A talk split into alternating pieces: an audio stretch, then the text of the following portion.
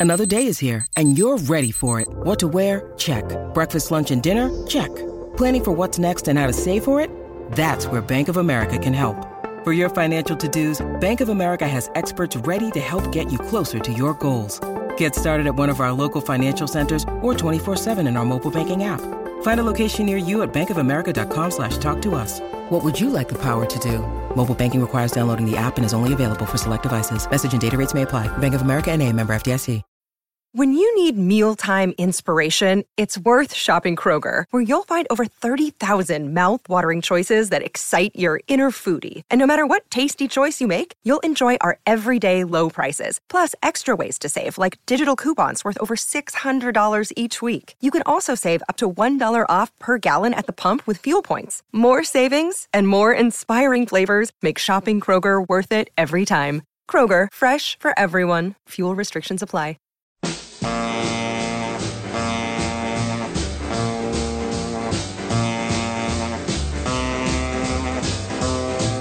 Welcome to Techno Roll, a special Let It Roll maxi series discussing Simon Reynolds' book Energy Flash: A Journey Through Rave Music and Dance Culture, hosted by Nate Wilcox and Ryan Harkness. Follow the Let It Roll podcast on Twitter at Let It Rollcast and check out our website at letitrollpodcast.com. Let It Roll is a Pantheon podcast, and you can listen to more great podcasts at www.pantheonpodcasts.com. Today, Nate and Ryan talk about Chapter 6 of Reynolds' book, Feed Your Head Intelligent Techno, Ambient, and Trance. Email us at letitrollpodcast at gmail.com. Pop in those earbuds and enjoy.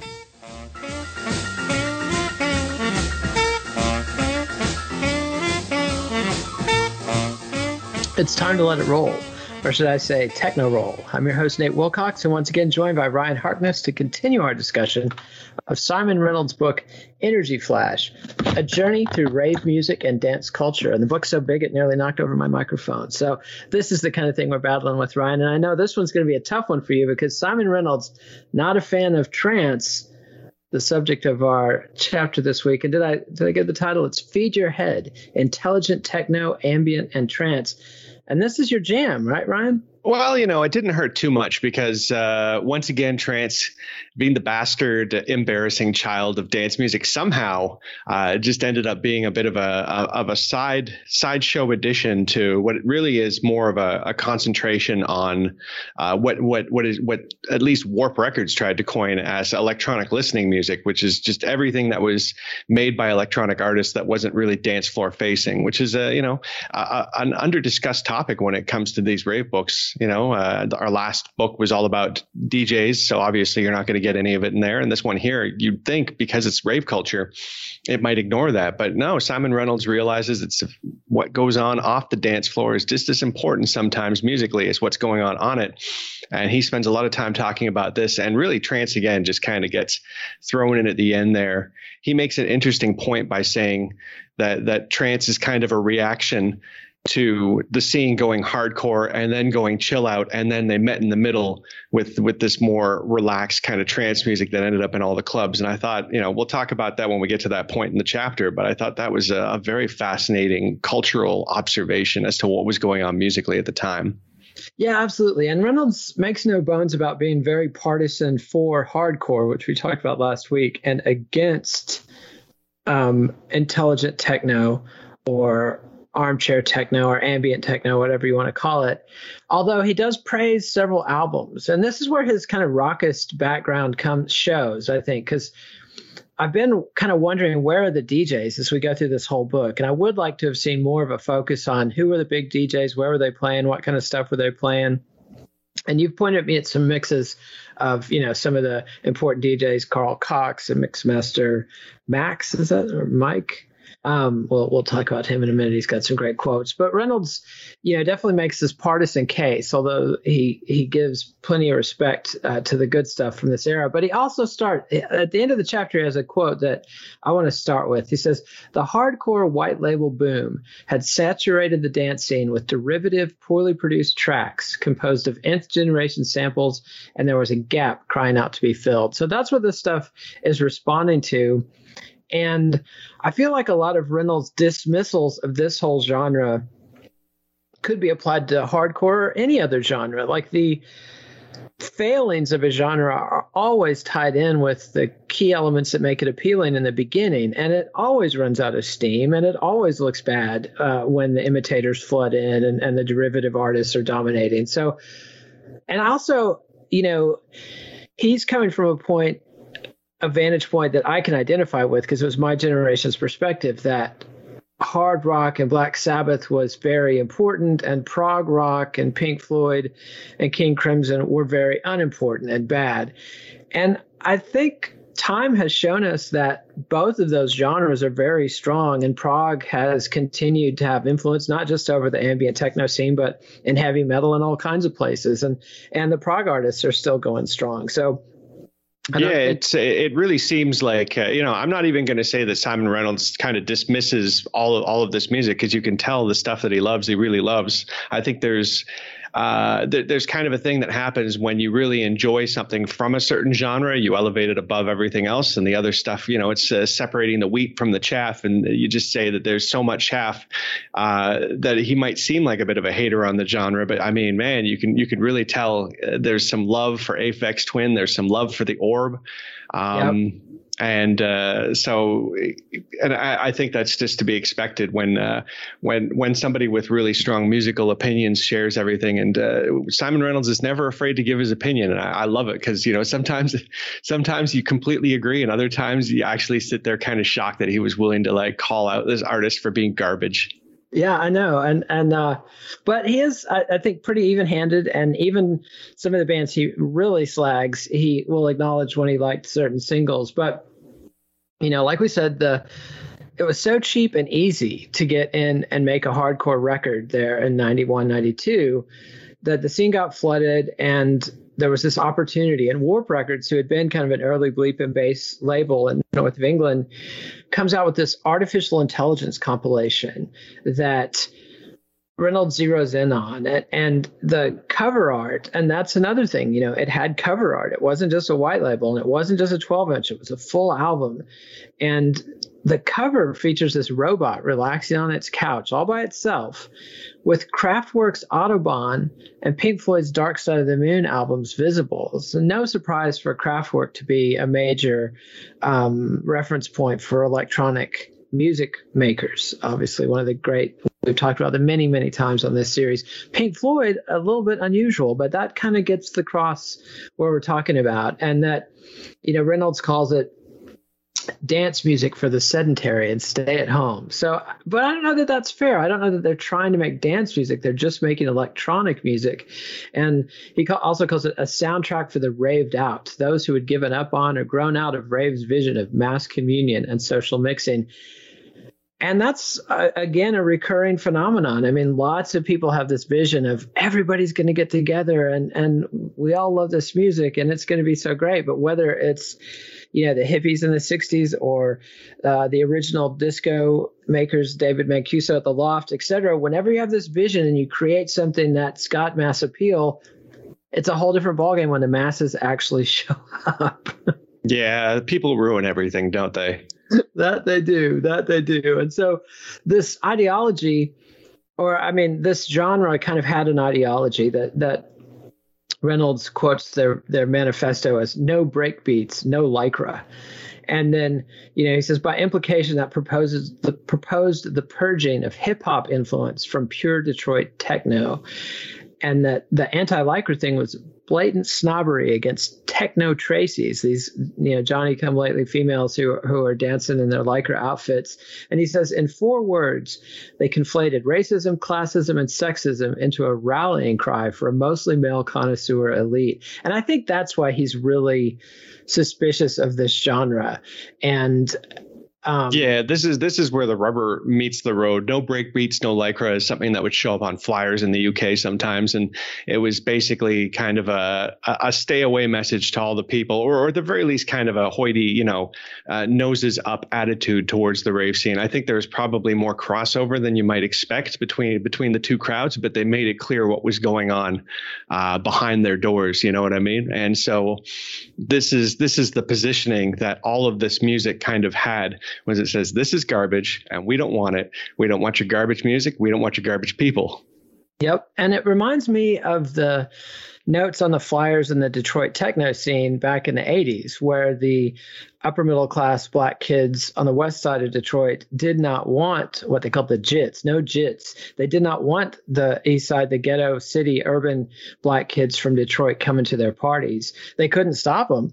Um, but that desire to exclude kind of complicated the Detroit scene. But let's go ahead yeah. and hear Oh, go ahead. Yeah, you never really realize how much like uh, some simple warning like that on a flyer can kind of change the perception of how uh, welcome somebody is. We used to have no drugs, thugs, or markers, and thinking back, I'm like, okay, well, if I was like a black kid living in my predominantly white city and I saw it said no thugs, would I think that that applied to me? And the markers thing was clearly the graph crews, which again was a primarily black uh, group. So all of a sudden, I'm looking back at all these years where I had this thing on my flyer because it was just what was on all the flyers, and you kind of realize, shit, I was kind of perpetuating that kind of racist, classist thing as well.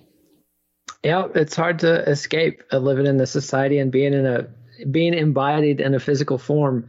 Um, gets you instantly entangled into all kinds of ugliness. But let's go ahead and hear our first song. This is Aphex Twin, and it, it's X T A L. How do you pronounce that? I just Xtal. Xtal. All right, this is Aphex Twin. Xtal.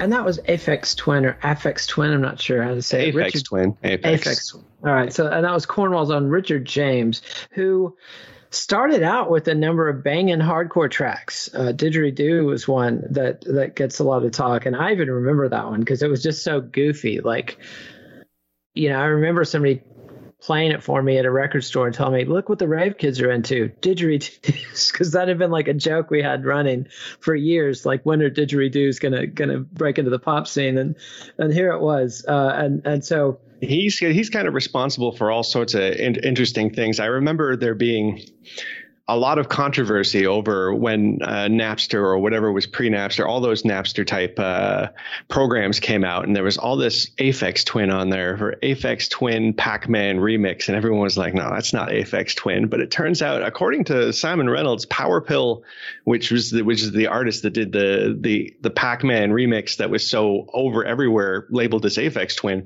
Power Pill is one of Aphex Twin's remix names, so he's responsible for one of the most ridiculous. Uh, uh, you know, hardcore remixes out there. And it's one of those things where Aphex Twin is shrouded in so much mystery and and and so much misinformation, honestly, that it's really hard to keep up with what's true and what's not as far as what he was actually doing and what he was just telling people he was doing to mess with them. So it's always yeah. that's one of those funny things about him is that he's extremely serious, but I've never seen somebody with more of a pro wrestling style like uh like fake kind of thing. Yeah, yeah, yeah. It's completely, completely, exactly. Yeah, and and that added a lot to his mystique because he's one of these artists. I mean, because I know I bought a CD of of the first ambient music collection in '93 or '94, and I was in no way hip to the scene, but somehow Aphex Twin surfaced to my awareness enough that I took a flyer on an album and dug it, you know, for for chill out music, which um, you know was what it was for. But he like like you said he he started out as in the hardcore scene and then quickly um, got intelligent and serious uh, uh, when which was the right moment to do it you know like the warp records steve beckett talked to reynolds and he he said that he had noticed that dance oriented labels seemed like they had about a year Uh, lifespan. Like there were mayflies. They they got hot if they were lucky and got to the top and then they fell you know? And so he realized that they needed to get more in an album and artist oriented direction and not just be slaves to the dance floor And he also kept finding tracks by groups like B12, Plaid, and Speedy J that quote just didn't fit on 12 inches, and but put together could be a really good album, a la Kraftwerk or Pink Floyd, which are the th- kind of albums that he respected. And he, he also said it felt like somebody should pay attention to the production quality and the artwork. So there's a attempt by these people to make it something lasting and not just a disposable treadmill. And even though the disposable treadmill as a meta entity has this incredible power and life force if you're one of the micro entities in that treadmill you know life is short nasty brutal and short. And so he wanted to you know add a little uh, lifespan to, to what they were doing. And um you know that mixmaster morris that was the dj i was getting his name wrong. He he's another ideologue from this period. And and he had you know statements like i have no interest in doing anything with even an ounce of mozzarella. By that he means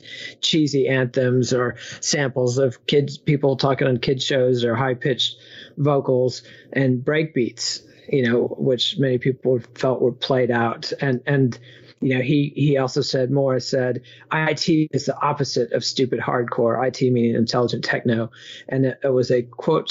Reynolds calls it a struggle between atmospheric mind food against thoughtless rhythmic compulsion. And so, you know, you had Warp and also other labels like Tresor out of Germany, Infonet, Irradial, Beyond. Um, it, it becomes a whole movement, and he singles out. We'll talk about Aphex one more in a minute, but he singles out Uh, Autechre, which I've learned to pronounce since last week. Which yeah, I looked it. I looked it up too as part of my extensive prep for this episode. Thank you. We uh, we appreciate it, and hopefully the listeners do as well. Um, but it was Sean Booth and Rob Brown. They consider themselves avant-garde electro. So they had come out of Manchester. They had been kind of aspiring b-boys through the 80s, and they were into electro and graffiti and Mantronix, which is a really I think undersung hip hop act from the 80s. But they had a big acid house conversion during the second summer of love, and um, started making techno, and they were an album band. Incunabula was one of them. Amber was another one, and Try Repeti. Repeti was a third one. Also, Try Repete. Repete. Thank you, thank you. Uh, the Garbage EPs and the Anvil Vapre Vapor uh, EP, and Reynolds has a pretty interesting. He talks about how one of them was an architecture student, which is something they always talk about with Pink Floyd as well. I think the drummer Dave Mason was an architecture student, and that their music reflects this sort of architectural structure. And but his his classic quote about Autechre is, "What's most interesting in their work is the absence of heart and humanity."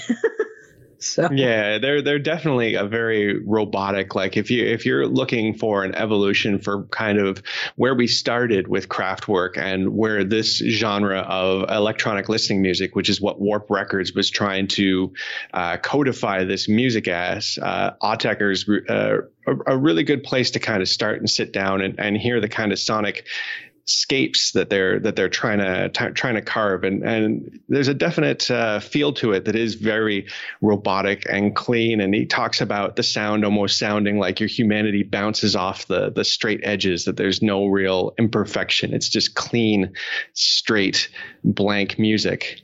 Yeah, and my kid and his Boy Scout friends hated it when I was playing it in the car the other day.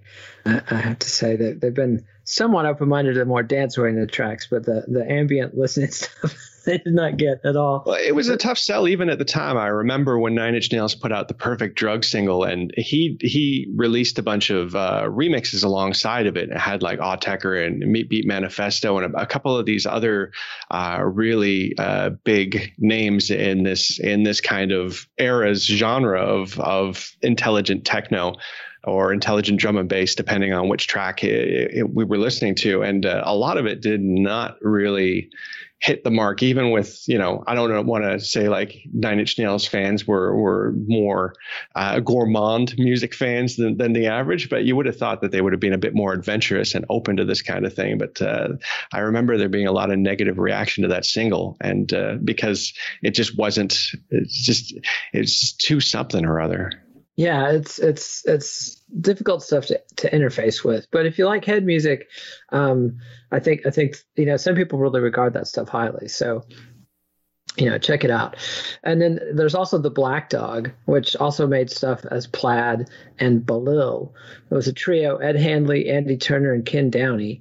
And they had a another ideological band. Their mission was to quote fill a hole in music. Acid House had been squashed by the police.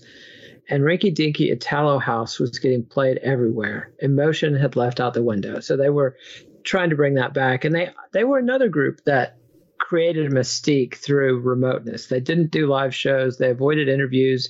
A lot of their discography was in print on very limited editions, uh, and in print very brief periods of time. They were also uh, ironically, pioneers of cyberspace. They had a BBS, a bulletin board, Black Dog Towers in the early 90s. And for me, when I was listening to it, and I'm glad Reynolds pointed out, it sounded a lot like hardcore. Lots of samples, looped breakbeats, break beats, oscillator riffs. Um, you know, so they weren't. Again, it wasn't like a really bright line. I mean, almost all of these artists kind of crossed both sides in the hardcore and the intelligent dancer electronic listening side. Well, the but, important the important uh, feature of it was the not not the snobbery because it wasn't the snobbery across the board, but I mean like the problem is when you're going to call something intelligent techno, the distinction between mindless hardcore and so-called intelligent techno needed to be drawn. It needed to be made, and maybe even needed to be said. But with a name like that, it didn't take long for for that genre to kind of climb up its, its own ass. And yeah. uh, stuff stuff like Black Dog.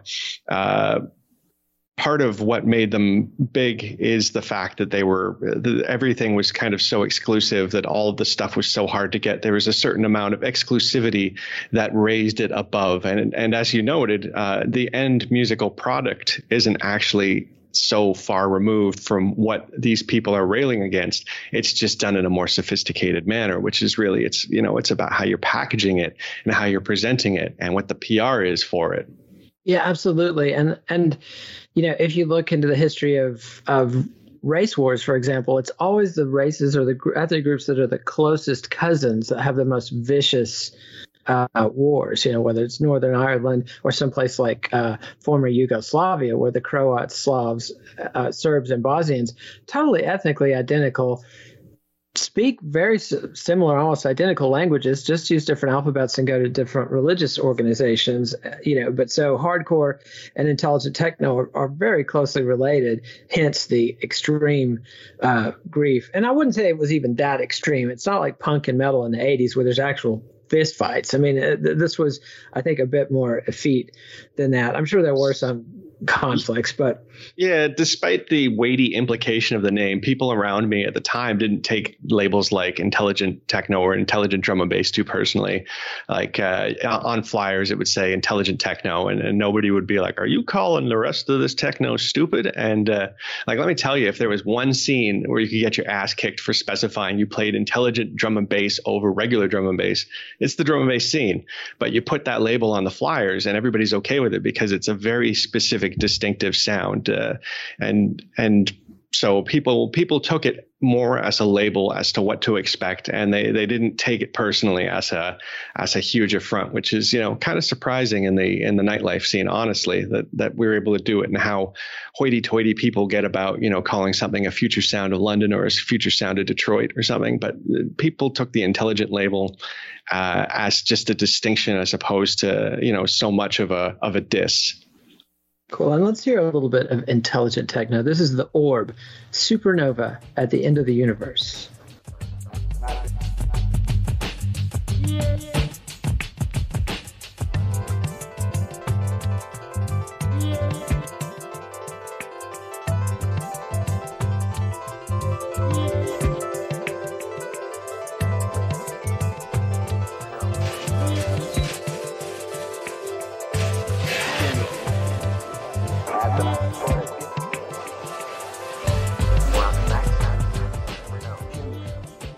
And that was the Orb Supernova at the end of the universe. And this is another group led by DJ Alex Paterson, who had punk rock bona fides. He, he was a roadie for Killing Joke, and um, frequently came on stage to do Sex Pistol songs for encores for him. So, and and he starts out.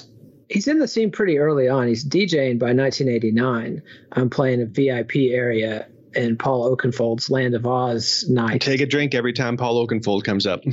Right. Don't forget it. But uh, he, you know, Oakenfold had a night at the Ma- Massive Club Heaven, which we've been talking about all the way back to the high energy episode of the Brewster and Broughton book. And this was the Acid House night, and they had a little chill out room in a VIP area. And Paterson was playing this eclectic mix at low volume. He was playing Brian Eno, Pink Floyd, the Eagles, War, 10cc, Mike Oldfield, Tubular Bells, uh, with multi screen video projections. So he was kind of a precursor of this whole chill out scene. And then when he, he becomes the orb, uh, brings Kris Weston, aka Thrash, on and, and makes it a group. Um, they are pioneers of of this chill out scene. But let's go back a little bit and talk a bit more about Aphex Twin. So he starts out as uh, dropping these hardcore tracks, and then his story starts to emerge, and he's kind of he's not as bad as like young Bob Dylan, who made up wild tales. You know, kid, Jewish kid from Minnesota who's claiming he's you know from Gallup, New Mexico, and riding the rails and all this kind of nonsense. James stuck closer to the facts, but he really emphasized that he was this child prodigy from Cornwall. And Cornwall, if you don't know, is this very remote town in southern London.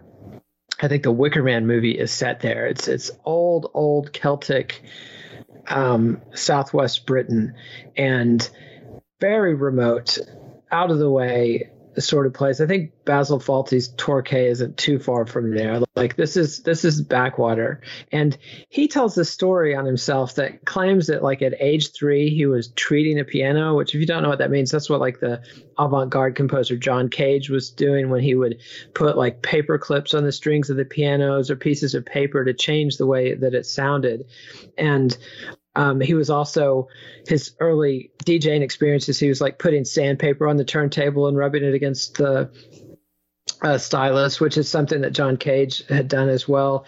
You know, at age 12, he's taking apart synthesizers and rebuilding them. He goes to King's University, Kingston University and studies electronics so he can he can do more of this. And then he claims that when he first heard techno and acid house, he was blown away not because the music was so revolutionary to him, but because he was like, "Hey, that's exactly what I've been doing."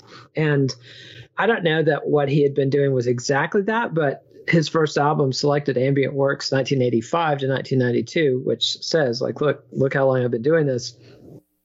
Um, it's definitely state of the art quote intelligent techno for um, you know 1992 yeah, he and, gets away with a lot of the the genius stuff because the music uh, the music lives up to the hype. Uh, there's a lot of stuff that is just so uh, inherently Aphex Twin that you hear it and you you can't help but know that it's him. Yet it's so out of the box and strange that you know it barely sounds like music sometimes. So, but you can't deny he's like one of the premier avant-garde electronic music composers out there. I'm just a, a bigger. I was a bigger fan of his ambient 85 to 92 stuff when when he was just trying to kind of re- reclaim uh, the sound that was emerging at the time as his from before it happened. That was my favorite because it was almost kind of uh, it was the most he ever played within the rules. I feel, and uh, so you get your most coherent view of Aphex Twin music, which to me was my favorite. I just I don't have a lot of use in my day to day listening for John Cage level avant garde electronic noise and not many not many people do. And also it was analog noise frequently and also the famous four minutes of silence piece. But yeah i i don't know that a lot of people listen to john cage but the ideas that john cage was playing with have been very influential uh, in rock from velvet underground you know and all kinds of film composers have, have used elements of that stuff. So the avant-garde has a way of, of bubbling back in when just when you think you can safely dismiss it. But yeah, Aphex Twin, uh, his own unique thing, and also he comes out of the gate with these singles like Didgeridoo that are hardcore dance hits, but then his analog bubble bath 12 inch in 1991 according to Reynolds, quote, announced a new softcore direction in techno while displaying um, that while he had already displayed he was no slouch when it came to industrial strength hardcore. So yeah, Richard James is somebody who can do it all and did it all. And and you know, another one of these creators who's so creative, he uses aliases like Polygon Window and AFX to put out releases because otherwise he'd be flooding the market with Aphex Twin stuff. So he had Surfing on Sine Waves album by Polygon Window right on the heels of selected ambient work. So he's yeah, a big deal once you get into him. But let's get into this chill out scene. I was talking a little about with the orb. Um, that another the second wave of these chill out scenes were the space time parties at Cable Street in the East End in London with DJ Mixmaster Morris. And um, again, this is for after you've been out dancing all night, after the X is starting to wear off. It's nice to either go home in your bedroom, maybe in your car on the drive home, or maybe in a quiet club setting. Put on some mellow music and talk to some friends while you're enjoying the come down and still can't sleep. And so that was kind of the market this hit.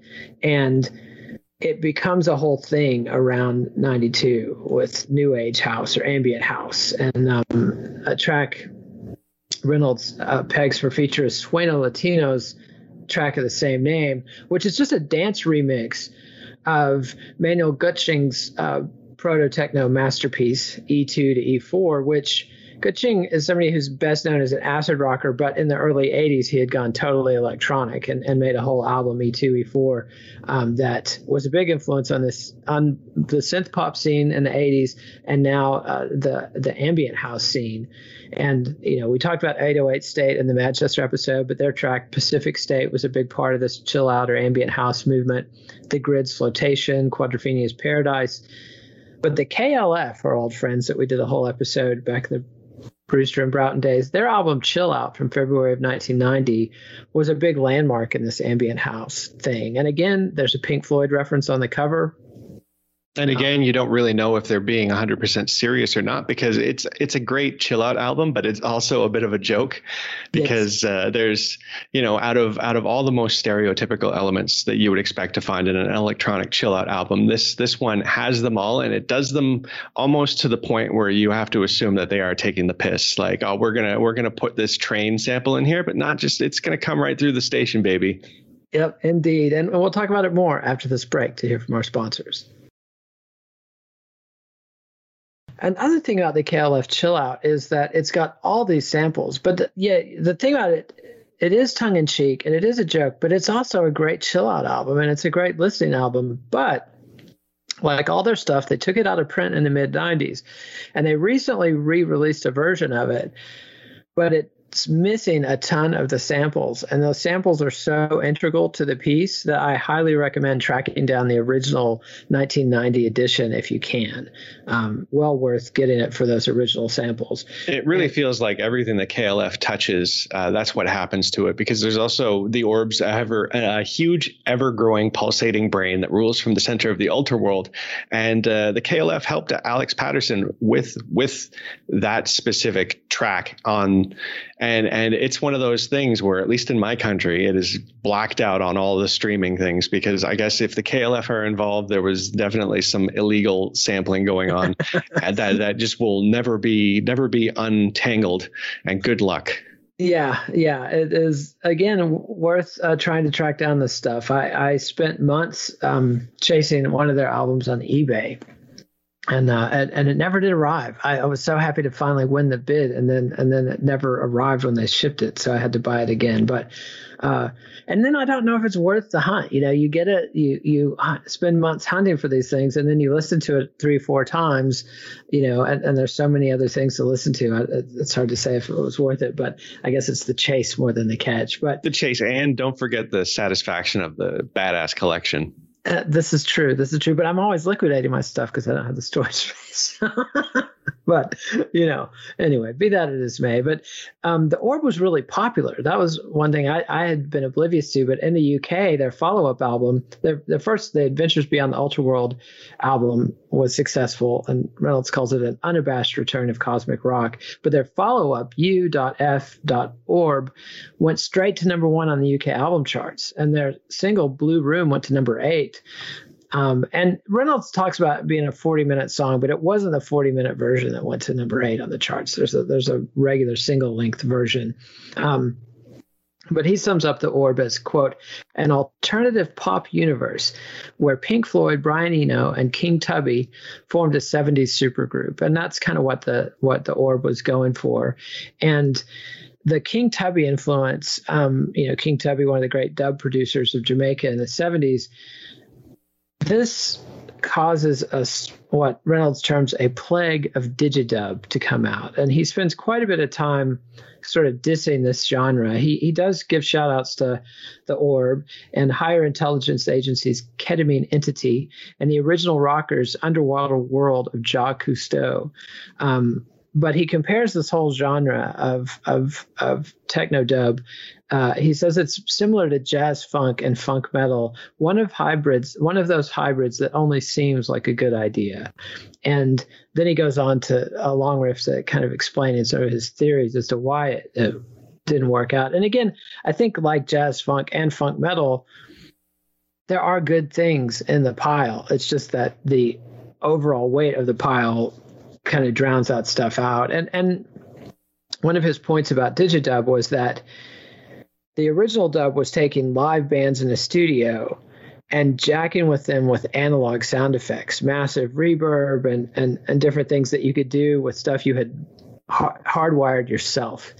And Scratch Perry and King Tubby and people like that were kind of mad scientists in there, but it was all analog. And so even as distorted and changed as it is, there's a real natural sound base to it, and it, and it was very hard to replicate with synthesizers, and and that's kind of one of Reynolds' beefs. And then he goes into a whole thing about, um, you know, the way fetuses experience reality in the womb and stuff from Freud about the ego state and and you know that ambient music is recreating this this uh, womb like state when your ego is aware of existence but can't separate you as an individual from the rest of the universe and these so, are some yeah. of my favorite parts of the book. Honestly, I feel like every every other chapter he, will go into uh, kind of a, a theory on this, and uh, and you know obviously there's not a lot of scientific data to back you know citation needed. I would say maybe more more accurately, but but the idea is solid and and it resonates with me, and I really liked it.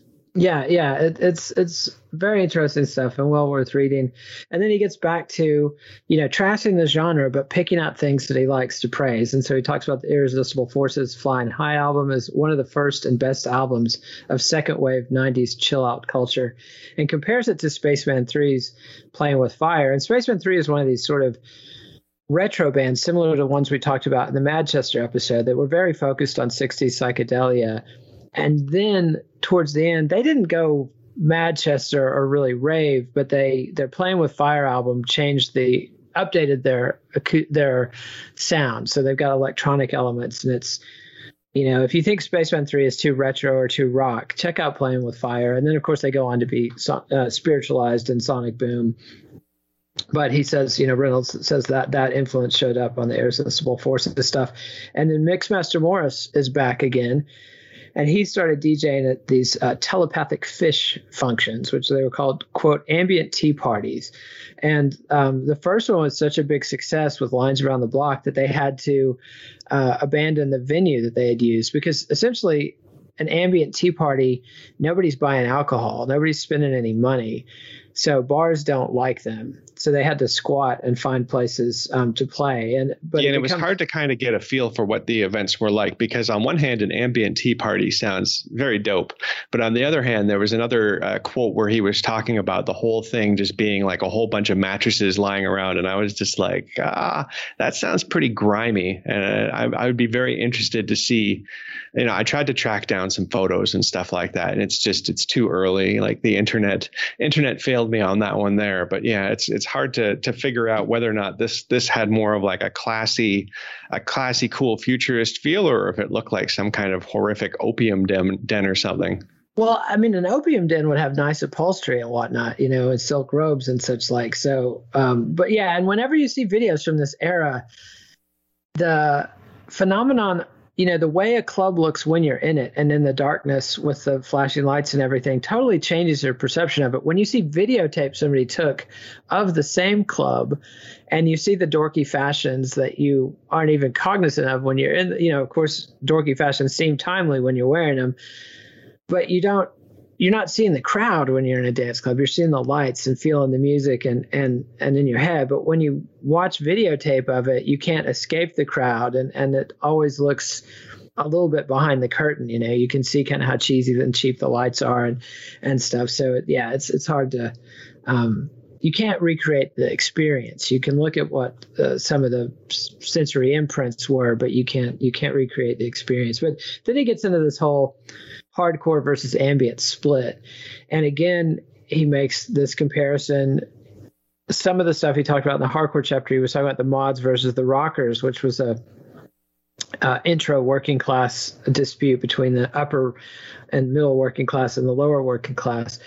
This one, he the the split, the British pop culture split he looks back to is when the mods who are about to evolve into skinheads, not necessarily Nazi skinheads, but the the ska skinheads, the the racially positive skinheads um, against the hippies, and so you have these, you know, the hardcore ravers tend to work all week um, they, you know, they want to party hard when they get free on the weekend.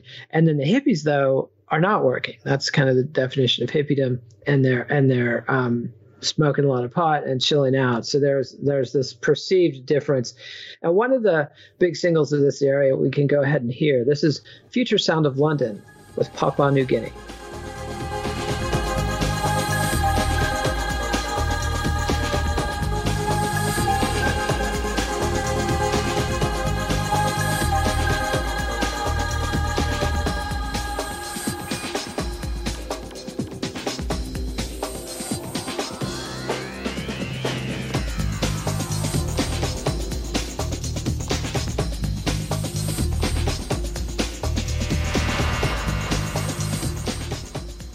That was Future Sound of London with Papua New Guinea, which Reynolds does go out of his way to praise that single.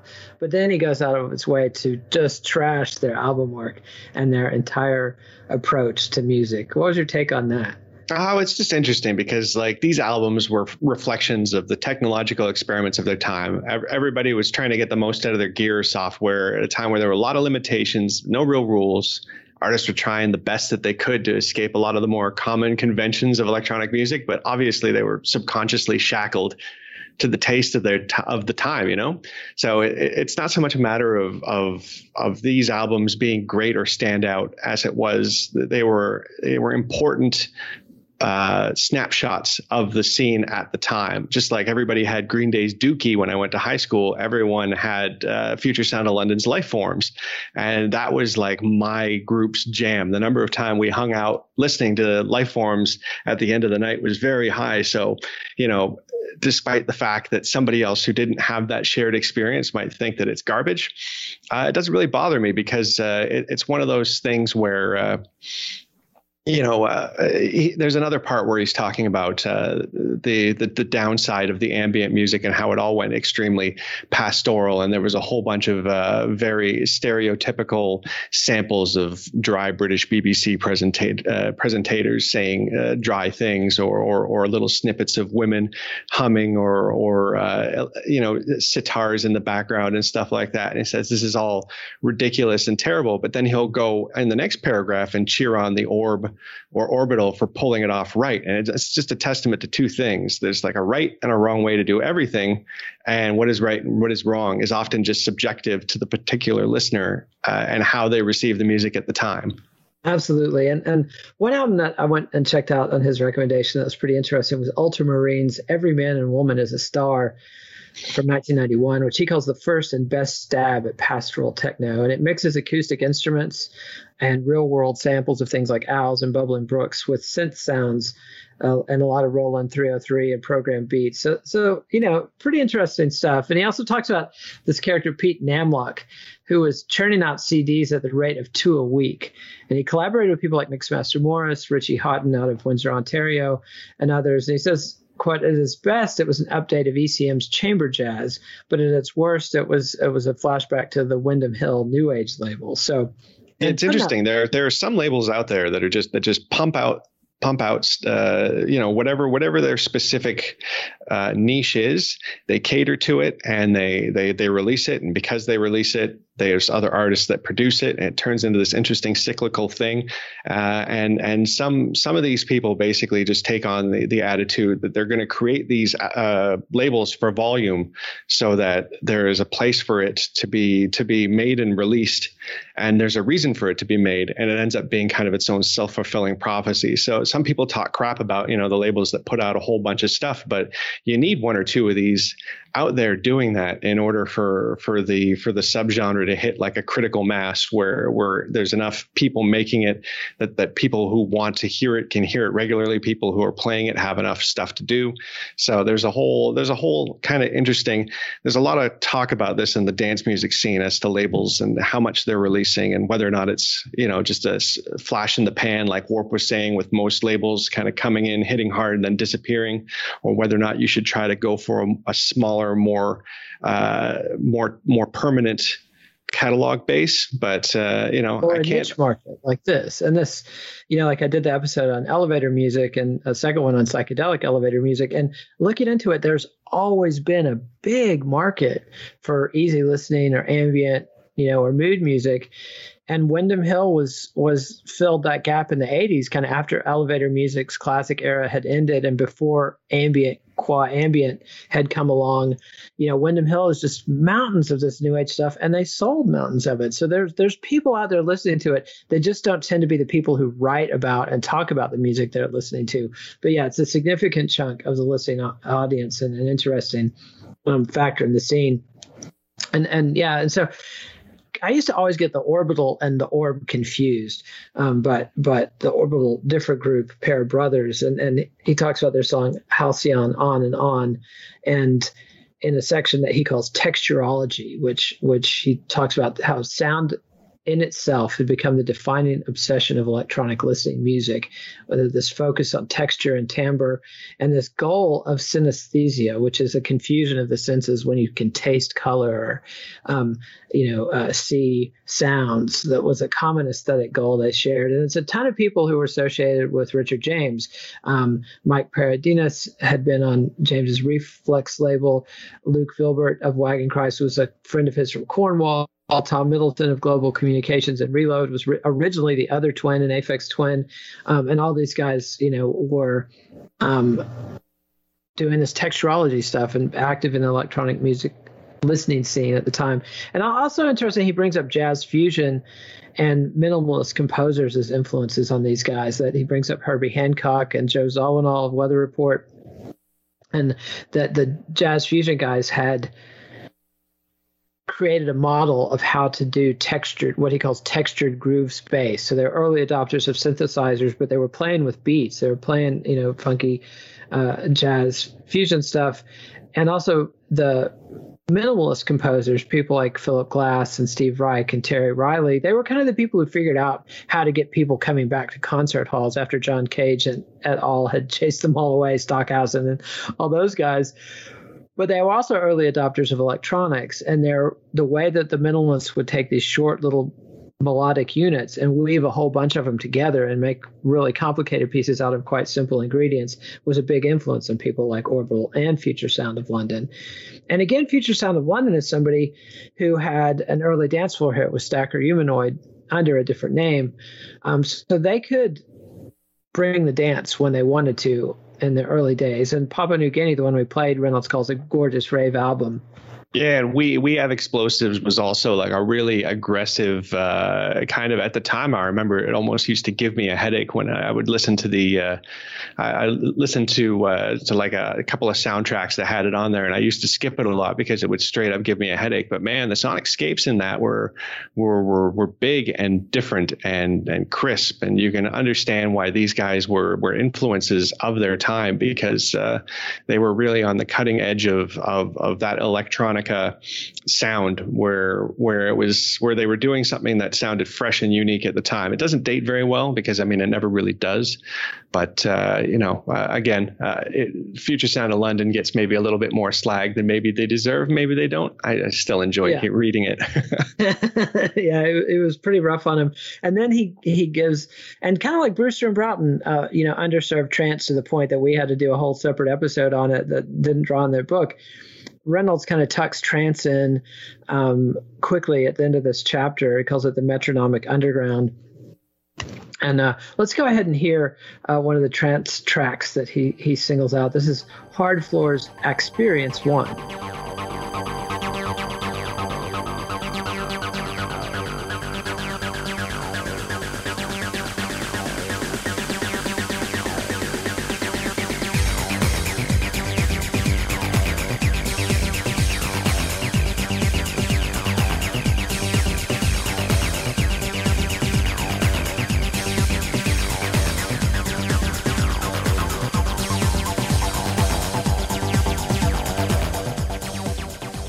And that was Hardfloor with experience experience one. Um, and you know he points out that that trance is the dance floor oriented body coercive cousin of armchair techno. So you know even though one of his big beasts was, with armchair techno or intelligent techno was that it had removed itself from the dance floor he doesn't give trance any points for reconnecting with the dance floor. And the thing to me going back and listening to trance which was definitely not a scene i was into at the time is boy does it sound like EDM from the 2010s. Like of all the genres we've heard so far in the series, it's almost like trance is the most prophetic of what's going to be popular 15 years after the fact. So it's kind of interesting. You know, he gives hardcore big points for leading to jungle and drum and bass, but it's like he doesn't give trance any big points for going on to become a massive genre. And, it, and even in the forward, he says, you know, if I was going to redo this book, I would pay more attention to trance. And I mean, yeah, at, at, first I felt I was even confused as to kind of how trance ended up getting tacked on in this chapter, but then it it really started to make sense to me from from the, the overarching arc of this chapter is is it, it starts to talk about that electronic listening music and then it slides into the ambient music and then it kind of talks about how you have these parties and events in London where you're having chill rooms and you're having chill events but then eventually the chill events start you know picking up the beat a little bit again and you have all these artists like as you'll know notice in all the the song samples there's not a lot of ambience in these ambient tracks. There's always a beat there's always a bit of a of a dance element that always kind of pulls pulls this music back into that territory. And what trance music is, as far as Simon Reynolds is is kind of explaining in this chapter, is it's that correction back. It was in hardcore, and that was too ridiculous. And we went to armchair techno, which was a bit too like light and nothing. And now we've corrected back into a place where you can have kind of uh, something, you know, a couple steps above armchair techno, but definitely not hardcore and this is this is the this is kind of the environment that trance came into and and the environment where it was able to flourish. Yeah he calls it rave music purged of cheesy raviness. So there's no breakbeats no samples no riff stabs no anthemic choruses and no quote eat up sentimentality. And it's also very european sound. Like they vocally proclaim their loyalty to Detroit. And I think it's kind of fitting since Detroit was such a Europhile scene, even though they were African Americans. They were very, you know, Kraftwerk and and and groups like Yellow and, and things like that were very much key influences on the Detroit techno scene. So I think it's a logical thing. But according to Reynolds, like trance took the widest, most Kraftwerk aspects of techno, and I don't like the white black uh, ascribing racial characteristics to music, but I know why people do it. And also the uh, uh, combining that Kraftwerk side of techno with the four four rhythms of house, like taking the funk out of it and just the thud thud thud uh, beat and he talks about going to see what was billed as a proper techno night in uh, 1992 at the S1 Club, SW1 Club, with DJs Colin Faver and Colin Dale, and his reaction to that. And that was his exposure. And there was clubs like this all over Europe, Eurobeat 2000, Last, Final Frontier, The Orbit, Pure and Deep Space. Uh, you had labels like Plus Eight, which is Richie Hawtin uh, out of Windsor, Ontario, which we'll talk about next week when we talk about the second wave of Detroit techno. You've got Djax-Up in Holland, uh, Tresor and Labworks in Germany. And it's interesting that you put Goa in the last chapter because, uh, like, uh, I found a number of videos online that link Goa and trance that people were sort of doing the exact same thing Paul Oakenfold et al. did when they tried to bring the Balearic scene to London. People who had been to Goa India come back and want to bring that trance vibe to London. So people were deliberately trying to design clubs so to get that experience of basically frying on acid and dancing your vacation away and then trying to figure out how can we replicate this for people who have to be at work in the morning and kind of managed to do it and trance is uh, one of the things and it's also the resurgence of the roland 303 that squelchy bass simulator that made the original acid bass sounds for people like future you know, he talks about 1991's Mundo Music's Acid Pandemonium single as a precursor of this, but then the one we heard, Hardfloor's, Hard Trance Experience, really exploded the revival. And you can kind of hear the difference between uh, the Detroit acid techno and then uh, basically what we're just labeling as, as trance, and that there's there's definitely more of a trance like element to it. This is this is one of those things where it's always difficult to pin trance down because what is trance, and the reason that it seems to you can kind of apply it to everything uh, through all the years, and it, you can always kind of say, well, this this latest iteration of electronic dance music is just trance with extra notes. Uh, and it's it's because trance ended up being kind of put into a box with anything, or or you know the box was spilled all over the place, where anything with a melody and a bit of a trance-like feel to it, and that was going fast enough to remove the funk from from it, ended up being labeled trance. You know, going back to that comment about you know trance being so white.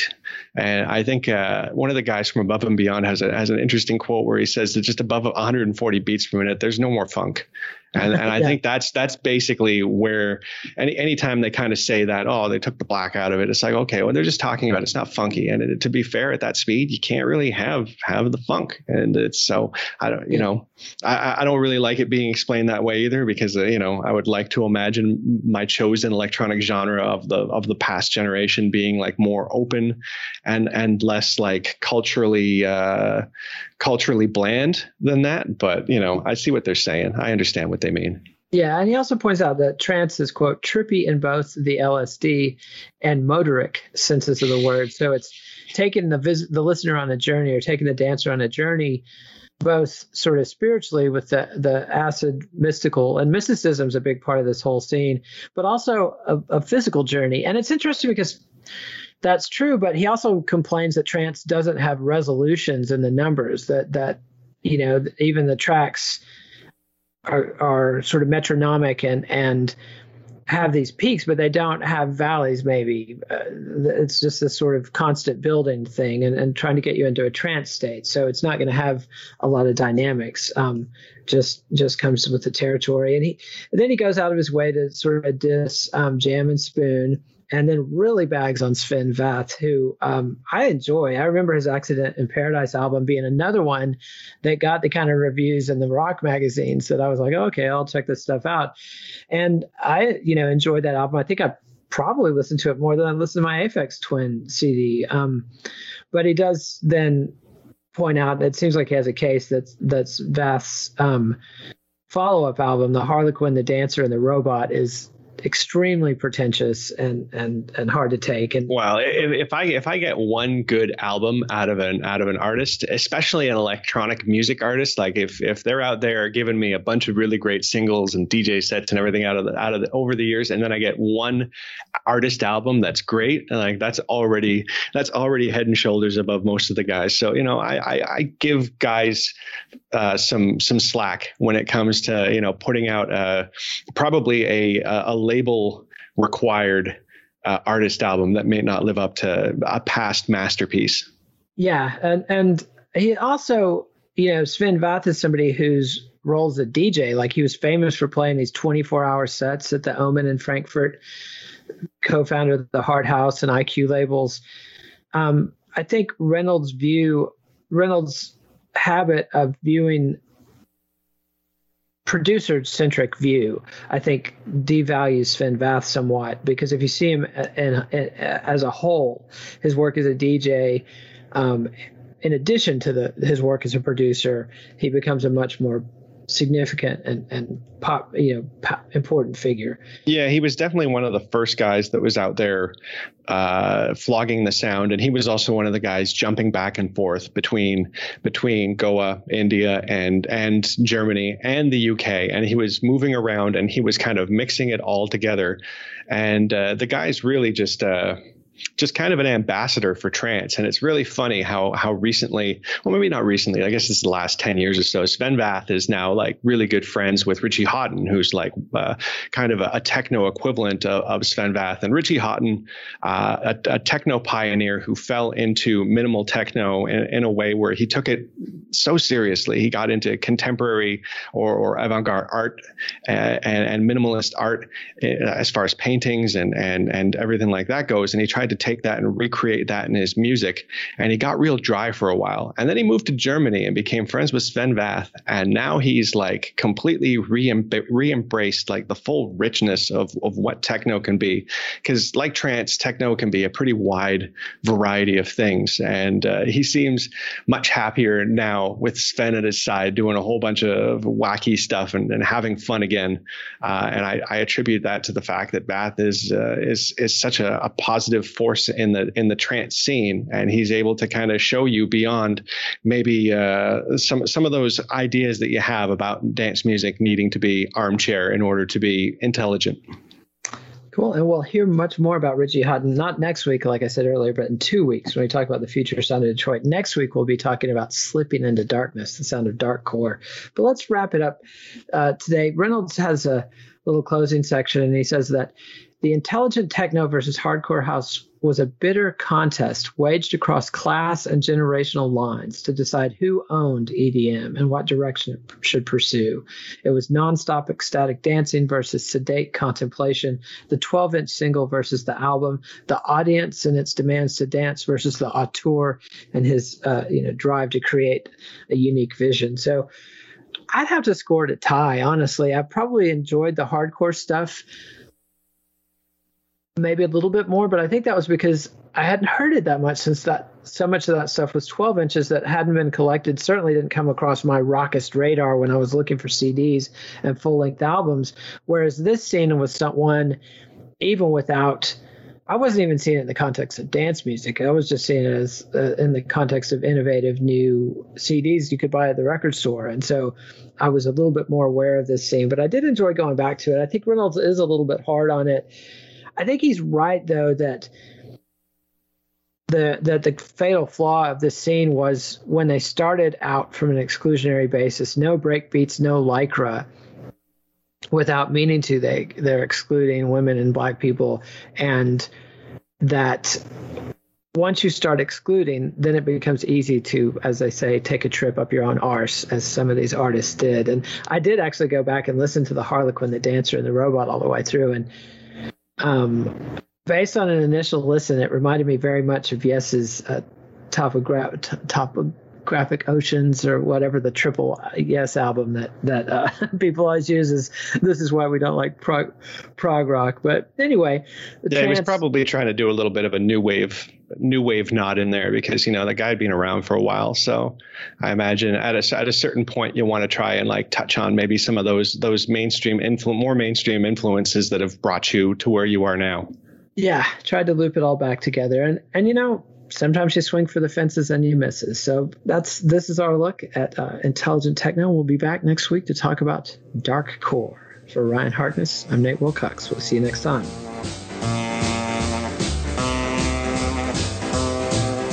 follow the Let It Roll podcast on Twitter at Let It Rollcast and check out our website at letitrollpodcast.com. Next week, Nate and Ryan will be back to discuss Rave's journey to the dark side in 1992 and 1993. Let It Roll is a Pantheon podcast, and you can listen to more great podcasts at www.pantheonpodcasts.com.